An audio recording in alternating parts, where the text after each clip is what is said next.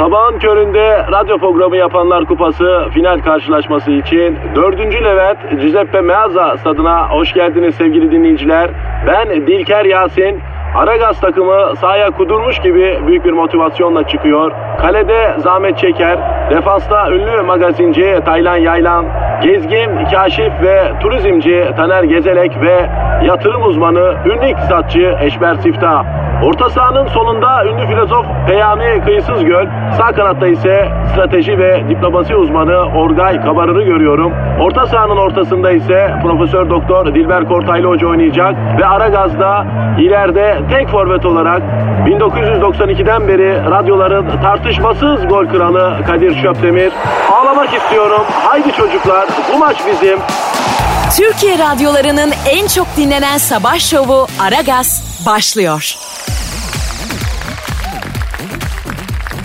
Dilber hocam.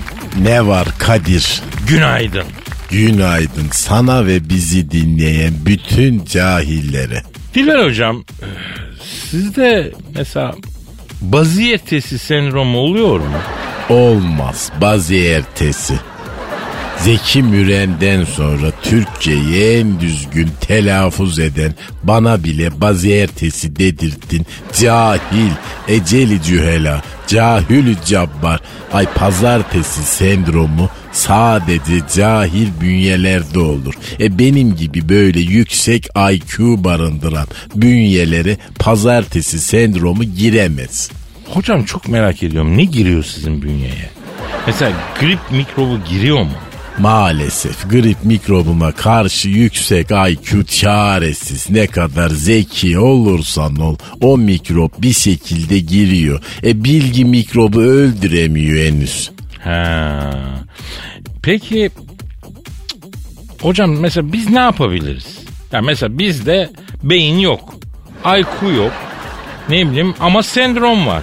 Artı grip mikrobu da giriyor. Yani biz ne yapabiliriz? Nasıl pozisyon alabiliriz yani? Yani cahil olmak insanı mutlu eder ama bunun da bir bedeli var. Sen nasılsın bakalım söyle. Bak ben 1968 senesinden beri hiç kimseye hatır sormadım. Hocam iyiyim. Ben halkımın arasına kılık değiştirerek girip gözlem yapıyorum. Bu aralar ona taktım. Cahil, niye kılık değiştiriyorsun? Belki tanırlarsa doğal davranmazlar diye, ama kılık değiştirince de hayat kendi akışında gidiyor. Gözlem yapmak için yapıyorum. Onu hafta sonu İstanbul metrosuna takılıyorum. Ne bileyim Yenikapı, Marmaray, Ayrılık Çeşmesi, Tavşanlı hattında dolaşıyorum. Dinliyorum sohbetleri, çaktırmadan insanları gözlüyorum. Dolaşıyorsun da ne yapıyorsun? Ayol metrolarda dileniyor musun? Yok ama yeni bir dilencilik türü gördüm. Daha doğrusu bu dolandırıcılığa girecek bir dilencilik türü galiba. Ne yapıyorlar? Şimdi çocukları kullanıyorlar. Bir çocuk elinde kağıt mendil metroda herkesin önünde durup serpak satmaya çalışıyor. Canım bu dilenmek değil ki. Yok değil, dur dinle. Sonra çocuk boş bir koltuk bulup oturuyor ve birden ağlamaya başlıyor. Neden? Nedenini söylemiyor ama çocuğun ağlamasına tabii kimse kayıtsız kalmıyor, özellikle kadınlar. Sonra? Çocuk ağlıyor, en sonunda birileri ondan ya kağıt mendil alıyor ya direkt para veriyor. Canım ne var bunda? Şimdi ben bunu farklı saatlerde farklı metro hatlarında gözlemledim hocam. Denüşük çocuklar aynı şeyi yapıyorlar. Şimdi bu dilenmek mi, dolandırmak mı, karmanyolacılık mı? Bilemem. Yok, keriz silkelemek de sayılabilir. Ya burada üstün bilginize aslında ihtiyaç var ha. Ay cahil dilenci çavuşum buyum ben ayol, nereden bileyim Allah Allah. Bir de hocam 1990'lardan bildiğimiz Beyoğlu bitmiş. Beyoğlu paralı Arap turistlerin kurtarılmış bölgesi olmuş. Yeni Beyoğlu bence artık Beşiktaş Çarşı. Ay yapma. Evet Beşiktaş Çarşı şu an hani o 1990'ların başında Beyoğlu nasıldı aynısı. Barlar işte bir ortalama, hatta mektep medrese kaçkını bir takım öğrenciler, aydınlar ahkam kesiyor kafelerde, biraz pasaklı. Ondan sonra Beşiktaş aslında pasaklı bayağı hocam. Yani belki belediyenin de bir suçu yok. Hani o kalabalığın pisliği yani belediye tarafından da kolay kolay kaldırılamıyor belki, bilmiyorum. Bu hafta sonu yaptığım gözlemler böyle. Halkımız yorgun ama Dilber hocam, ben bunu gözlemledim. Ay taş mı taşınmışlar? Valla gündemi taşıyorlar ya, o zor yani, ağır bir gündem oluyor ya ülkenin hep. Dünyanın da öyle, Türkiye'nin de öyle. Yani aslında biraz sükunet, biraz böyle mutedil dalgalı olunsa vatandaşın buna çok ihtiyacı var. Ben mesela sokakta bunu hissediyorum. Bir de midye dolmanın tanesi 2 lira olmuş. Ya ne olacak lan bu memleketin hali, dedirtecek bir rakam bu. Yani midye dolmanın 2 lira olduğu ülkede hakikaten sıkıntılar var demektir yani hocam. Ay seni duyan da Türk halkı sabah akşam midye dolmayla besleniyor zannedecek. Ben çok seviyorum hocam ya. Yemin ediyorum açken 60-70 tane tek başıma götürürüm, o kadar söyleyeyim yani. Ay yuh, Çanakkale boğazında midye bırakmadın ayol, yengeçler o kadar midye yemiyor. Ben yerim. Yerim hocam. Benim ekonomik olarak baz aldığım şey ne ekmektir, ne sudur, ne beyaz eşyadır. Ben midye dolmaya bakarım. Midye dolma çünkü sokak yiyeceği, street food, sokakta satılıyor. Sokakta tüketiliyor. Sene başında 1 liraydı, şimdi 2 lira. Bakın midye dolma fiyatının yükselmesi doların yükselmesinden daha riskli bir şey. Ben söyleyeyim, tedbir almak gerekiyor. Ay Allah'ım, tarihte hiç böyle tuhaf bir devir yaşanmadı mı acaba? Sen benim aklıma mukayyet ol Rabbim.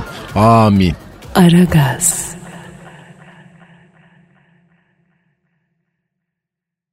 Aragaz. Gizemciğim. Efendim canım. Ayrılınca pisleşiyor musun? Karakter olarak mı? Yok yavrum, fiziksel olarak. Ya nasıl olsa ayrıldık artık, duş almama gerek yok. Ya aman ne kendime özen göstereceğim, dişimi de fırçalamasam da olur. Aman o da eksik kalsın, yapmayı vereyim gibi. Yavrum tabii ki karakter olarak pisleşiyormuşsun, ne demek ya? Yani şimdi ayrılışına bağlı şekerim. Yani medeni şekilde ayrıldığım da oldu, pisleştiğim de oldu. Şimdi dürüst olmam lazım. Sen de fena çirkefleşirsin gibi geliyor bana Gizo ya. Hiç de bile, ben tam bir prensesim, tam bir lady'yim. Beni çileden çıkarabilmek büyük başarı bebeğim. Mesela ilişki bitince ne yapıyorsun ilk olarak Gizo? Hani eskiden mektup, fotoğraf falan yakmak vardı mesela. Şimdi de fotoğraf, mesaj silmek var bebeğim, her yerden engelliyorum. He, giyotine vur bir de be. Bu mu lan medeni ayrılma ha? Nerelerden engelliyorsun mesela? Rehber, WhatsApp, Twitter, Instagram, Facebook, Snapchat. Devletten filan da engelle istersen. İmkan olsa oradan da engellerim valla. Peki mesela ilişki esnasında sana hediye edilen şeyleri geri iade ediyor mu? Ay yok artık Kadir, daha neler. Peki kendi aldıklarını istiyor musun? Ay bunu 2 kere yok artık şekerim. He, var ama öyle insanlar, biliyor musun? Ay. Var var. Sana aldıklarımı geri ver diyor. Ya insanda biraz utanma, arlanma olur lan. Düne kadar aşkımdım, cicimdim, sensiz yaşayamazdım falan. Bunu utanmadan nasıl geri isteyebiliyorum? Hakikaten aklım almıyor. Çok ucuz hareket ama gerçekten. Daha neler artık yani. Ben ne isterim ne de geri veririm. Çok saçma. Duyduğum en efsane olay ne biliyor musun? Bu hiçbir şey değil. Çocuğun bir tanesi ayrıldıktan sonra kıza İBAN yolluyor. Borcum bu kadar, senin için bu kadar harcama yaptım, hemen gönder diyor. Kız borç mu almış çocuktan? Yok ya, ne borcu işte. Kız da şaşırıyor, ne borcu diyor. Çocuk diyor ki bir tatile gittik, işte şu kadar otel parası ödedim, şu kadar yemeğe gittik, ben yemek paralarını ben verdim falan gibi döküm çıkartıyor. Ay o ne ya, ay bu bir şaka olmalı, bu şakadan başka bir şey olamaz. Bu ne biçim bir insan ya, kıza şok olmuştur yazık. Hayır, oldu olacak kızdan amortisman bedeli de iste ha? Kendi yıpranma payın olur. Ama bak ben sana bir şey söyleyeyim, ben böyle adamı alır şirketimin başına koyarım Gizem. Kimse kusura bakmasın. Bravo Kadir. Ben böyle insanı evimden içeri bile sokmam. Çok pardon da neden şirketin başına koyuyorsun sen bu adamı? Bu kadar duygusuz, bu kadar kalpsiz, bu kadar ekonomi ve kazanç odaklı biri şirketi abad eder, ihya eder, zengin eder Gizem. Oldu olacak bir de madalya tak Kadir. Yahu sene sonu raporlarına bakarız. Hedeflerine geçmişse icabı haline madalyayı da takarız. Acımasızsın Kadir. Hayat acımasız Gizo. Aragaz. Aragaz. Dilber hocam. Kadir buyur. Biliyorsunuz Aragaz'da bir süredir apartman psikopatlarına ayar verme aktivitesi yapıyoruz. Halkımız apartmanda şikayetçi olduğu psikopat daireyi bize ihbar ediyor. Biz de buradan ayar çekiyoruz. Ayol bitmedi mi o aktivite? Halkımızdan büyük hüsnü kabul görüyoruz hocam. Yani devam ediyor. Halkımız bitti demeden bitmez Dilber hocam. Buyur bakalım hadi. Murat Genç diyor ki Flora Life 3A blok üst komşumun çocuğu gece 23 ile 02 arasında sprint yapıyor. Ondan sonra ay koşturan apartman belediye sinir olduğum şey. Hocam benim de bir ara üst katımda böyle bir çocuk vardı. Velette nasıl bir kadem varsa zannedersin üst katta beygir koşturuyor. Ya güm. Birkaç kere uyardım. Cinste bir anası var. Ay zaten çocuklara cinslik ebeveynden geçiyor. Ana baba cahilse çocuk da cahil oluyor. Cahil üremesi en korkunç şey. Anası açtı kapıyı. Merhaba dedim, ben alt katta oturuyorum. Çocuk çok koşuyor. Aşağı çok sesi geliyor. Biraz dedim hakim olsanız evladımıza dedim. Ay bana bir çemkirdi kadın. Ne diye? Ay çocuğu çok enerjikmiş de söz dinlemiyormuş da ne yapabilirmiş de. Yahu daha 5 yaşında seni dinlemiyorsa bu yaşta 19 yaşında hiç dinlemez. Bu çocuk bildiğin it olur, serseri olur. Yarın bir gün birinin canını yakar. Seni karakola çekerler. Orada böyle ifademi vereceksin, dinlemedi beni mi diyeceksin. Hanımefendi oğlunuz adam bıçaklamış. Ay ne yapayım, enerjik bir çocuğum söz dinlemiyor mu yapacaksın? Salın o zaman çocuğu. Enerjikmiş Allah Allah. Bu mu yani? Ay cahilsin ama doğrusun Kadir. Ya ne çocuklu aileler var hocam. Evlatlarına apartman hayatı terbiyesi veren düzgün insanlar var. Ha çocuktur tabii ki koşacak, zıplayacak ama bir yerden sonra ikaz edeceksin değil mi? Eğer çocuğun enerjikse spora yönlendireceksin. Havuzda yüzdüreceksin. Çimene götüreceksin. Koşturacaksın. Atacak enerjisini. Benim tepemde ne attırıyorsun enerjisini ya? Aman efendim, kimde var bu devirde öyle hümür, öyle anlayış, geçsiniz. Geçmem. Birlikte yaşamanın adabını öğrenmemiz lazım hocam. Önce kendimizi öğreneceğiz, sonra birbirimizi öğreteceğiz. Neyse tabii karşımdaki kadın, ben de ona uyup sesimi yükseltsem akşam kocası gelecek. Kadın beni şikayet edecek. Adam kapıma gelecek. Vay evde yokken karıma nasıl muhatap olursun falan. Bir sürü problem çıkacak. Adam da haklı, ne diyebilirsin. Tamam hanımefendi merci, kusura bakmayın dedim. Alt kata indim. Bizim ses sistemleri dükkanı var. Onu aradım. Benim eve acil bir ses sistemi kurmamız lazım dedim. Küçük sağlam sesi açtığı zaman üst katın duvar sıvalarını sökecek bir kolon getir dedim. Gündüzden üst katın tavandaki ses sistemini kurdurdum. Sağlam mı bu ses sistemi? Üst katı yıkmam lazım dedim. Abi Metallica'nın solisti evindeki sistemin aynısı bu dedi. Volüm düğmesini köklersen evdeki sivrisinekler ölür dedi, düşün. Bu KS'ye bak Allah'ım, ses sistemi dünyasında da büyük bir cehalet var. Neyse akşam oldu, ben alt ve 200 katları dolaştım. Dedim ki akşam böyle yapacağım, beni idare edin, tamam dediler. Tam verelim, koşturma saati geldi saat 11'e doğru. Oğlan başladı Haymana Ovası'ndaki Marsivan gibi koşmaya, zıplamaya. Metallica CD'sini koydum, volümü bir kökledim. Üst kattan şangırtı geldi. Ne olmuş? Avize düşmüş. Sesten. Hocam ben kulakları tıkamışım. Camlar zangırdıyor. Zannedersin evin içinde Boeing geziyor. Zobada 15 dakika. Sonuç? Polis geldi, karakola gittik. Orada ne oldu? Ya ne olacak hocam? Şikayetler dinlendi. Ben dedim vallahi bu çocuk tepemle koştuğu sürece ben bunu yaparım dedim. Velet koşmazsa ben de sesi açmam dedim. Sonuç ne oldu? Ya koşturmalar kesilmedi ama seyreldi. Ne zaman koşsa açtım müziği, affetmedim. Aferin bak Kadir, ne demişler, din sizin hakkından imansız gelir. Vallahi bilmiyorum hocam, öyle demişler. Benim buradan Murat'a tavsiyem, seni rahatsız eden daire neyle rahatsız ediyorsa aynı şekilde rahatsız et. Gürültü yapıyorsa gürültü, sen daha fazla yap. Ben bir de sokaktan pireli kedi bulup gece kapılarına bırakmak taraftarıyım. Gece pireler evin içine girsin. Efendim bütün evi sarsınlar, o da bir rahatsızlık yaratır ha. Ay sen de var ya az şeytan değilsin Kadir. Ne yapalım hocam, rövanş almamız lazım. Rövanşı da pis almamız lazım. Yani tersin fenadır diyeyim hocam. Aman düzünden ne hayır gördük ki tersinden görelim. Baştan sona cehalet. Geçiniz efendim. Aragaz. Aragaz. Gizem, son günlerde bir indirim furyası aldı başını gidiyor. Ne oluyor ya? Ay sorma.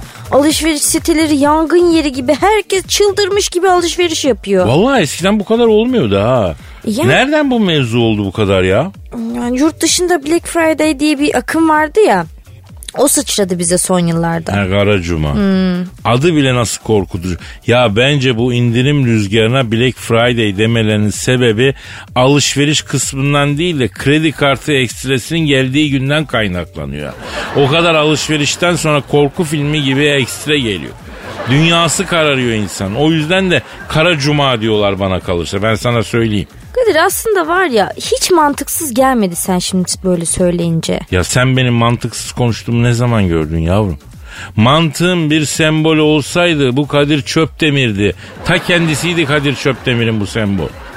Arkadaşlar paradoks dediğimiz şey tam olarak şu an yaşadığımız şey. Ne demek istiyorum? Paradoks olan nedir çiçeğim? Mantığın bir sembolü olsaydı bu Kadir Çöptemir olurdu dedin ya az evvel. Dedim evet. Hı. İşte bu duyduğum en mantıksız şey Kadir. Ya yine beni yaralayan sözler bunlar. Yine kalp kıran bir Gizem var karşımda ya. Canın sağ olsun Gizem ya. Tamam en mantıklı sensin. Hadi tamam. Sen de yaptın mı alışveriş bu indirimi günlerinde bebeğim? Ya ne işim olur hayatım. Ben de ters tepiyor ya. Sinir oluyorum. Bir reklam terörü var ya. Delirtiyorlar kaç gündür ya. Reklam terörü mü? O ne? Yani bir sosyal medyada nereye baksan indirim günleri reklam. Hele bir site var şimdi ismi lazım. Her yerde var. YouTube'da video açıyorsun. Onların reklam videosu. Instagram'da onların reklamı. Takip ettiğin ünlü isimlerin storylerinde onlar. Ne bileyim yani onlar. Ekranı kaydır. Evet bayağı kaydırıyorum ama ekranı değil yani kafayı kaydırıyorum yani. Neyse. Böyle yani. Evet ya anladım seni, haklısın, biraz fazla reklam koyuyorlar yani o konuda sana karşı çıkamıyorum şu an. Ya işlediler beynimize Gizem. Rüyamda alışveriş sepetine bir şeyler ekliyorum. Rüyamda bile reklam var sanki ya, bu nedir abi? Vallahi insanlar alışveriş yapmayı seviyor şekerim. İndirim günlerini iple çekenler var. Maraton koşusu gibi start düdüğü bekleyen kızlar var. Böyle sitelere kilitleniyorlar onlar hemen. Ya benim de var alışveriş çılgınlığım. Ne var? Kitap takıntım var. Gittim yine kitap fuarına. Allah ne verdiyse aldım mesela. Yani kitaplara gömdüm bütün geliri. Ay entelektüel bir bey. Gizemciğim, insan 2 tane kazakla kışı çıkarabilir. Ama 2 kitapla ömrü çıkaramaz. Bak etkilendim. Şiir gibiyim değil mi? Kitap gibi adamsın sen bebeğim. Yavrum çevir oku. Yaklaş buraya. Aragaz. Aragaz. Hanımlar beyler, şu an stüdyomuzda Türk futbolunun ayarı veren büyük ismi, eski hakem, eski doktor, eski yorumcu, her şeyin eskisi, arızanın yenisi Zahmet Çeker abimiz var.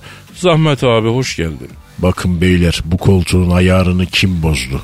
Cüce mi oturttunuz lan benden önce bu koltuğa? Neden yukarıda bu kadar koltuk?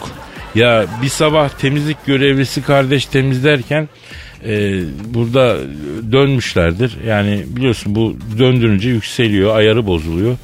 Bunlar eski koltuk neticede hocam. Aynı bu koltuk gibi Fenerbahçe'ye de bu sene ayar veriliyor. Beyler uyumayın diyorum. Kimse Fener'e ayar veremez Zahmet abi. Ben yalan mı söylüyorum? Peki bir an için diyelim ki bu stüdyodaki en yalancı, en aşağılık, en dönek adam benim. Niye susuyorsunuz beyler? Abi ne yapalım, ne diyeceğiz ki? Niye estağfurullah demiyorsunuz? Siz beni böyle belli yerlere çekmek, bazı camialarla karşı karşıya mı getirmek istiyorsunuz? Benim yaşım 55, 40 senem futbolun içinde geçti. Bak bir kulağımın arkası kaldı Kadir. Hangi konuda abi?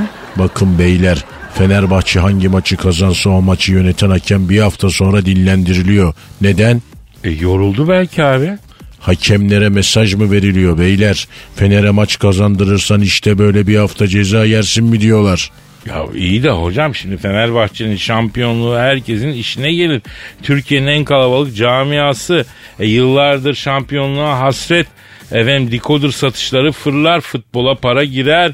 Hakem de nemalanır, federasyon da. Yani niye Fener'in önünü kessinler yani? Bilmiyorum ben, o kadar söylüyorum. İşte futbol dünyasındaki en büyük yanlış. Herkes yarım ağız konuşuyor hocam. Bildiklerimi söylersem yer yerinden oynar beyler.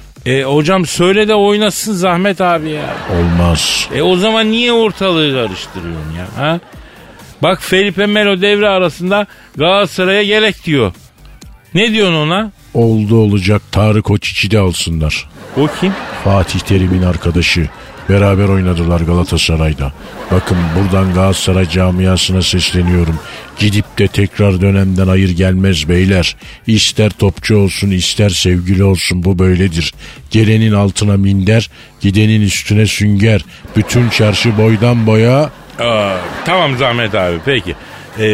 Galatasaraylı dinleyiciler Falcao mevzuyla ilgili çok şaka yaptığımız için biraz bozuluyorlar bize.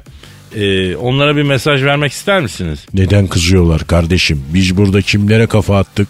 Galatasaray 4. yıldızı taktığı zaman Fenerli olarak sanki 4. yıldızı bana taktılar diye şiir yazdım ya. O zaman iyiydi değil mi? Ne zaman ipin ucu size dokundu? Hemen vay Aragaz şöyle, vay Aragaz böyle. Geçiniz efendim. Biz her şeyi eleştiririz kardeşim. Bakın beyler, sene 1992 Real Valladolid Kızıl Yıldız Kupa Galipleri Kupası'nın finalini yönetmek için İspanya'dayım. Arabamı stadın otoparkına soktum. Tam hakem odasına giderken yolumu biri kesti. Bir baktım kim? Kim? Pierre Luigi Collina. O zamanlar genç, kelaj değil, saçlar böyle yele gibi. Geldi elimi öptü. Ref dedi. Ben dedi İtalya'da hakemlik yapıyorum. Bana bir yol ver de meslekte ilerleyeyim. Beni yanına çırak al. Zahmet babacım dedi. Şöyle bir baktım tipine. Öyle kafası karışık, boş boş bakıyor. Tam böyle hakem tipi var.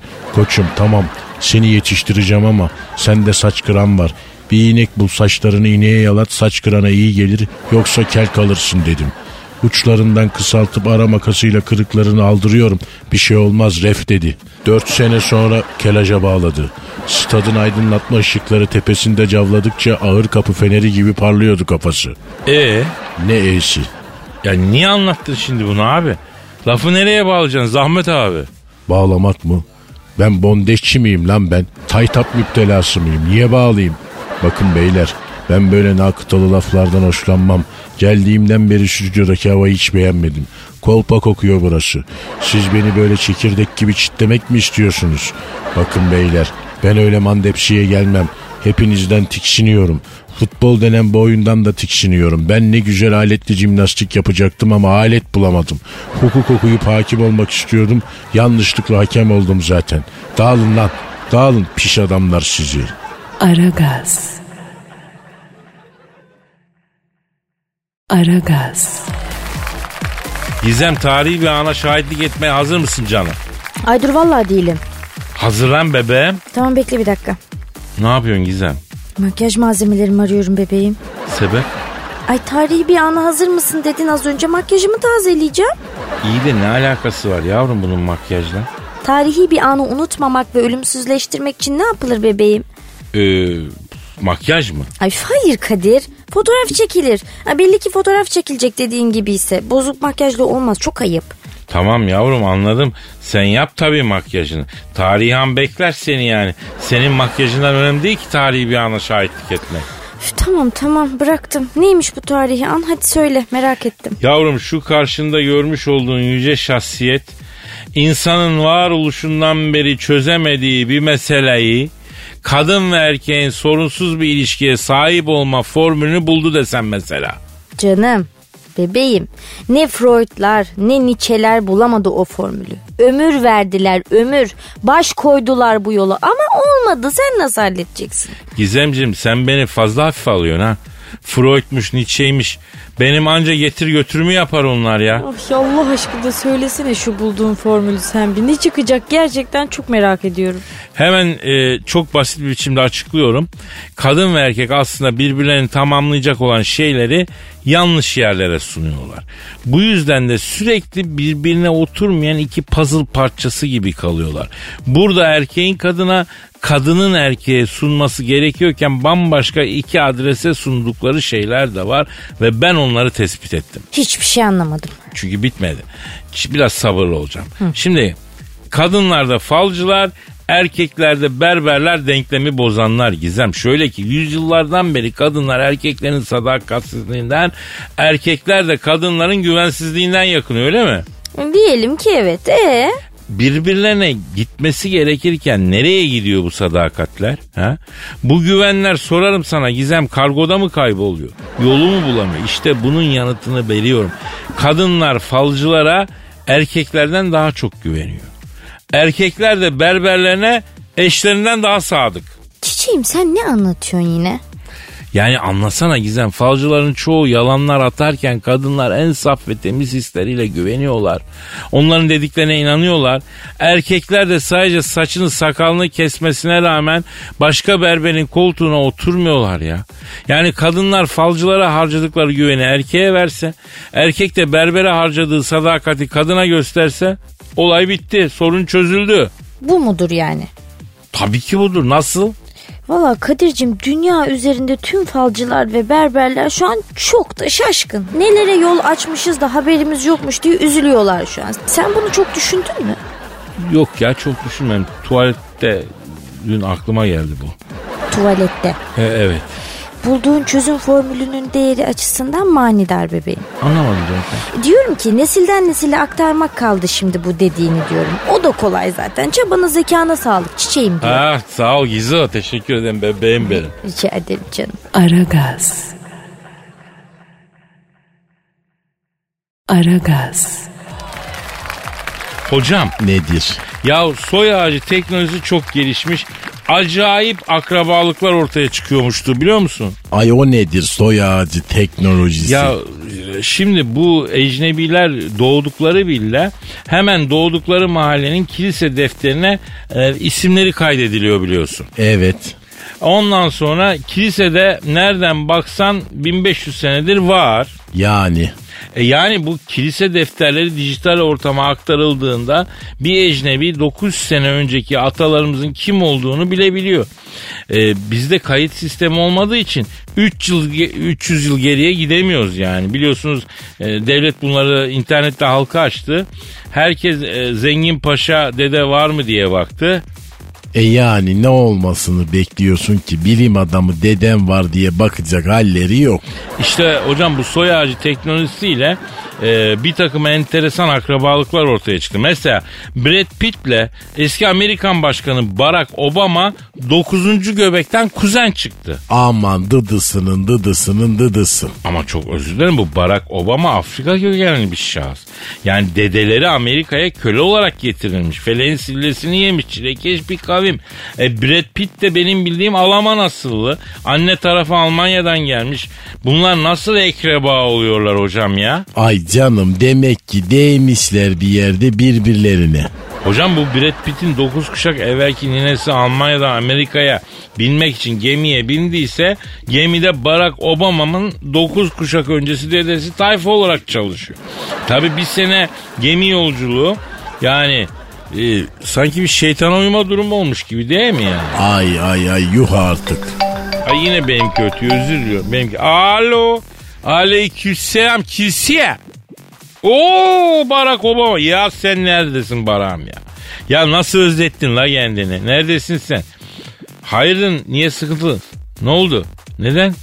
Ne diyor? Hadi canım.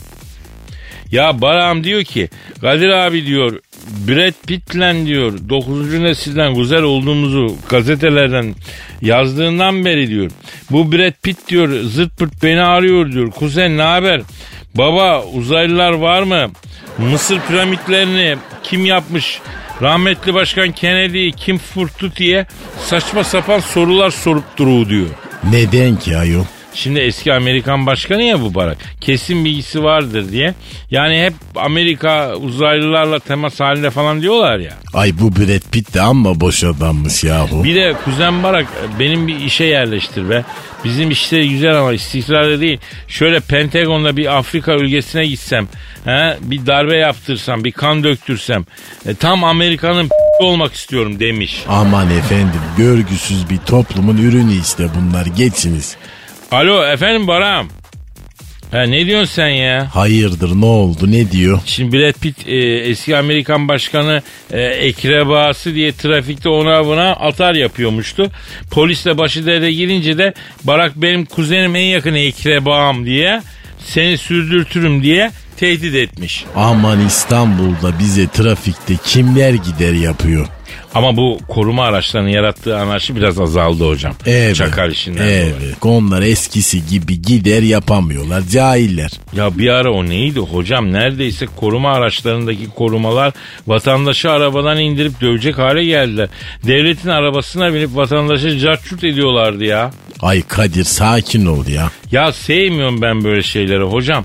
Yani bulunduğu yerin ağırlığını kendi ağırlığı zanneden insanlar azalarak değil aniden hemen bitsin ya. Vak vaklar ürkebilir Kadir. Ya kurbağadan mı korkacağız, örgidekten mi çekineceğiz? Doğruyu söylüyoruz hocam. Demirden korksak ıspanak yemezdik diyor ya. Tam feci bir laf oldu bu ya.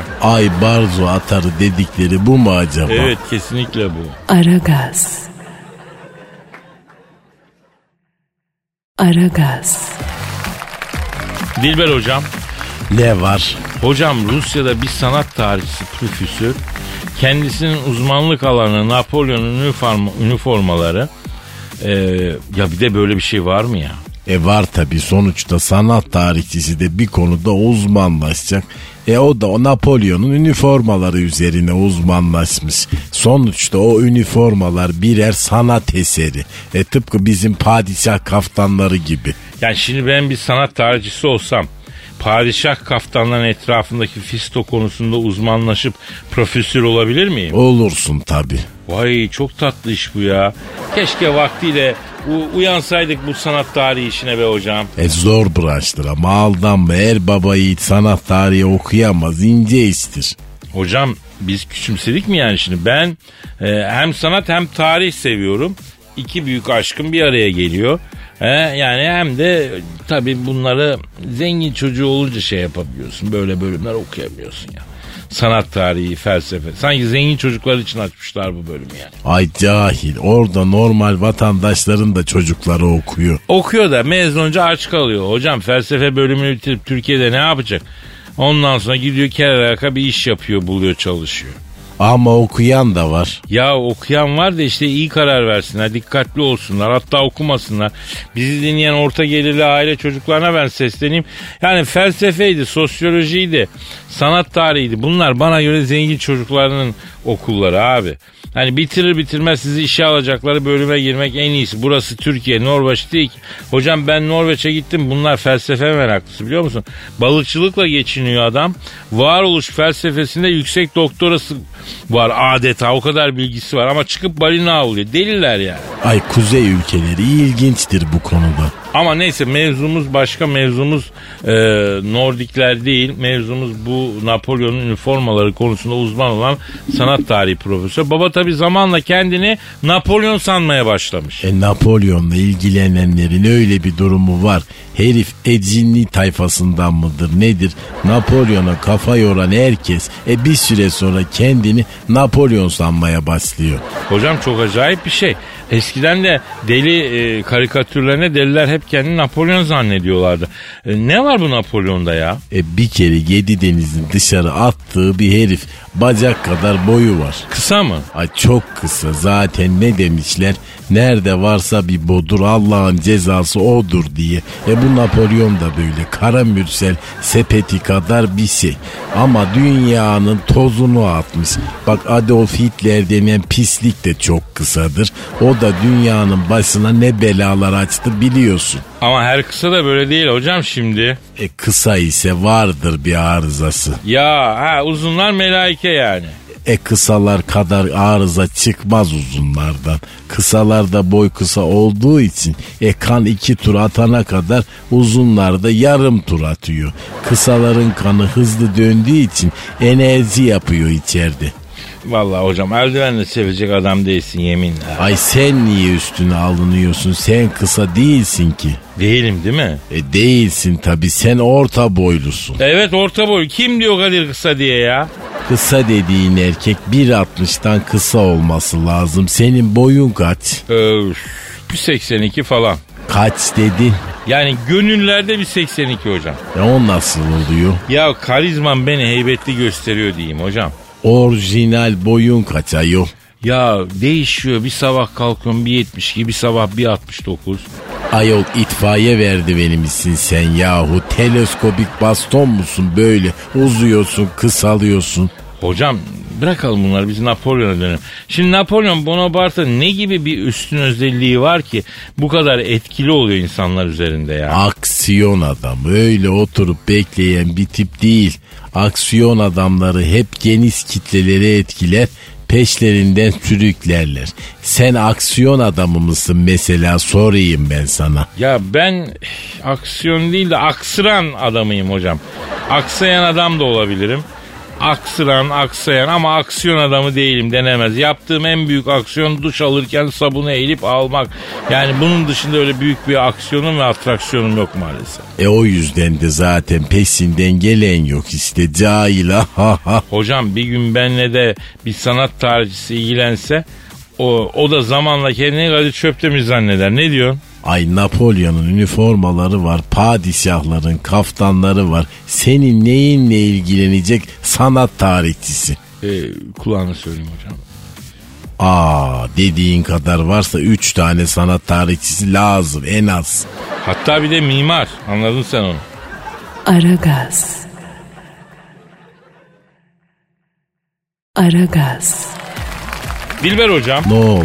Ya bu apartman psikopatlarını buradan ifşa etmeye devam ediyoruz ya. Ay sen kimi ne edersen et beni ilgilendirmiyor ayol. Emre Zapatuçni'ye göndermiş. Kadir abi diyor, üst ailedeki çift her pazar sabahı Honduras yapıyor. Pazar günü bunların çıkardığı Honduras sesleri benim alarmımdan daha yüksek oluyor. Pazar sabahı erken kalkmak istemiyorum artık. Uyarır mısın abi? İnsan gibi yapsınlar Honduraslarını diyor. Yani şu toplum nelerden arıza çıkartıyor. Ne günlere kaldık ya Rabbim benim. Şimdi evet, yani apartmanda bir de böyle bir gürültü çeşidi var. Honduras sesleri yüzünden yan dairede uyuyamamak.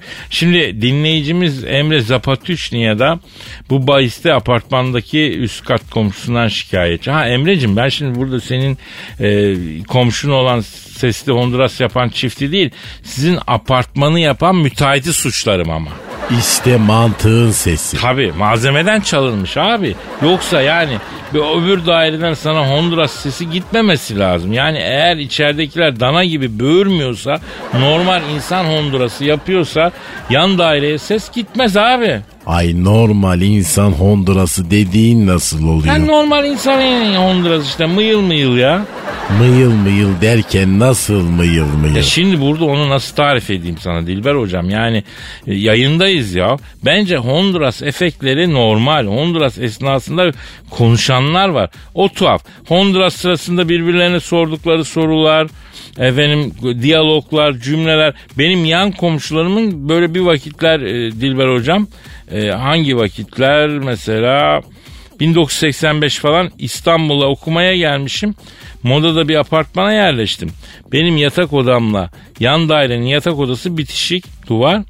Yataklarımızın da başları aynı duvara dayalı belli ki, ama gel gör ki duvar aslında çok ince. Karton kalınlığında. Müteahhit malzemeden çalmış.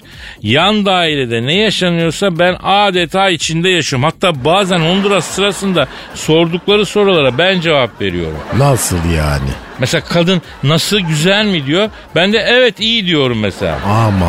Aman efendim. Ya tamam Honduras'ta konuşma şart, güzel ama ya sözlü yapar gibi devamlı soru da olmuyor ki. Hem de onlar nasıl sorular, onlar nasıl cevaplar ya? Nasıl sorular merak ettim. Yani mesela bunun normali nedir? Nasıl, iyi mi, beğendin mi, yavaş mı falan gibi yani. Ay cevap bekler gibi yüzüme bakma, ben bu sorulardan anlamam. Ya hocam bir insan öbürüne Honduras yaparken günün nasıl geçti bebeğim diye sorar. Öbürü de Honduras yaparken iş yerinde günün nasıl geçtiğini uzun uzun anlatır mı ya? Ha? Hayır, ertesi gün bazen kapıda karşılaşıyoruz, yüzlerine bakamıyorum. Güleceğim yani. Yani buradan özetle şunu söyleyeyim. Honduras'ınızı KPSS sınav sorusu cevaplar gibi yapmayın. Konuşacaksanız da bunun standart kelimeleri var, onu kullanın ya. Anladınız? Ay ben anlamadım. Biz zaten size sormadım hocam. Aragaz. Aragaz. Gizem. Efendim canım. Yüksek sanat dersleri nasıl gidiyor yavrum? Ay harika gidiyor, bak ben bir şeyler yazmaya başladım bile. Ne çabuk kız. Ne yazdın, oku bakayım. Okuyorum, hazır mısın? Ben hazırım da tabii yani sahne sanat camiası hazırdır hazır değildir onu bilmiyorum. Yapma ama hadi okuyorum. Hadi oku. Seviyorum ama kimi? En tatlı birisini. Nasıl anlasa? Dur yavrum, ne yapıyorsun sen ya? Ne oldu ki? Yavrum kaç derstir kendimi paralıyorum. Yaza yaza sen akrostiş mi yazdın ya? Nesi var anlamadım ki şiirin. Yavrum yanlış soru. Nesi yok ki diyeceksin. Tamam, nesi yoktu? Yavrum şimdi bak, temel ham maddemiz olan duygu. Duygu yok burada Gizem. Önce duyguyu bulacaksın. Bedenin derinliklerinden çıkarıp özenle işleyeceksin. Sonra nadir bir pırlanta gibi sunacaksın duyguyu. Yani duygu bir ateş böceği gibi süzülüp bedeninden çıkacak, yükselecek. Sonra haşırt diye... ne oldu be? Duygu karşıya geçti. Of ya, benim de bedenimin derinliklerinde duygu olmayabilir mi acaba ya? Vardır yavrum, bir kurcalan mutlaka vardır. Götür şimdi elini duyguya. Tamam. Hayır kızım, kendi duyguna götüreceksin yani. Şöyle mi? Evet güzel. Kabart şimdi yavrum duyguyu. Tamam. Kabardı mı yavrum?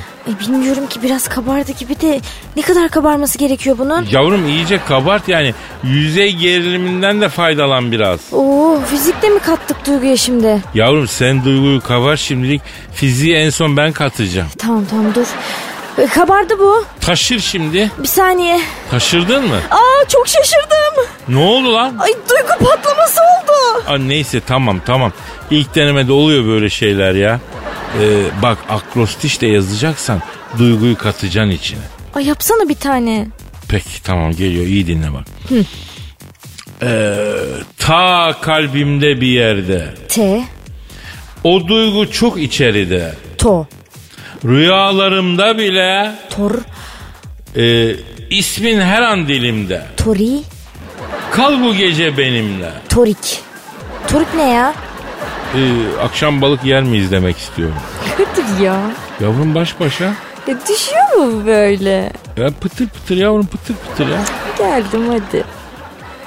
Aragaz. Aragaz. Dilber hocam. Kadir'im. Ya uzun zamandır aklımı kurcalayan bir soru soracağım. Aferin, sor bak, iyi soru muhatabının da yükseltir. Hani bazen iyilik yaptığımız birinden kötülük görürüz ya. Genelde öyle olur zaten, kuraldır bu. O zaman soru şu: İyiliğin karşılığı kötülük ise kötülüğün karşılığı ne? Nasıl yani? Şimdi bak. Sen de mosralık gibi kaldın öyle hocam ya. Ay cahil konuşma. Ay. Yani ben bir şahsa iyilik yaptım ama ondan kötülük gördüm. O şahsa kötülük yapsam ne görecek? Yaltaklanma ve yalakalık. Sahi mi? Tabi. Peki bu teorinizin ispatı nedir? Ay siz o cahillerin, benim çok hak verdiğim bir sözü var. Nedir o? Deveye diken diye başlayan bir söz. Evet. Yani kötülük yaptığın biri sana saygı mı duyar? Ya da korkar. İyilik, cahil insanlar aynı zamanda iyiliği bir zayıflık işareti olarak görürler. Bir de siz cahillere bir tavsiyem de şu olsun: aynı kişiye böyle iki kere üst üste iyilik falan yapmayın. Sonra vazifeniz olur, yapmadın diye bir de sana gelir fırça atar. Hocam ama o zaman iyilik yapmak kötü bir şey gibi algılanıyor ya. Ben onu mu dedim ayol? İnsanlar iyiliği bir zayıflık olarak görürler. Niye? Çünkü insan nankördür. Yılan bile bir tehlike sezmezse kimseyi sokmaz. Hocam insan iyiliğe layık bir varlık değil mi yani yoksa? Tabii ki değil. Hocam bence asıl marifet nankörlük, kötülük gördüğün birine iyilik yapmak. Asıl mevzu bu yani. Çünkü zaten teşekkür gördüğün, şükranlık gösteren herkese iyilik yaparsın. Bunda bir şey yok ama sana kötülük yapan birine iyilik yapmak, o büyük olay. Gerçek insanlık, olgun insanlık yani. Biri sana vursa ona öteki yanağını mı uzatırsın? Keriz miyim ben ya? Ama onu tarif ettin az önce. Hayır onu tarif etmedim. Yani şiddetin karşılığı şiddet.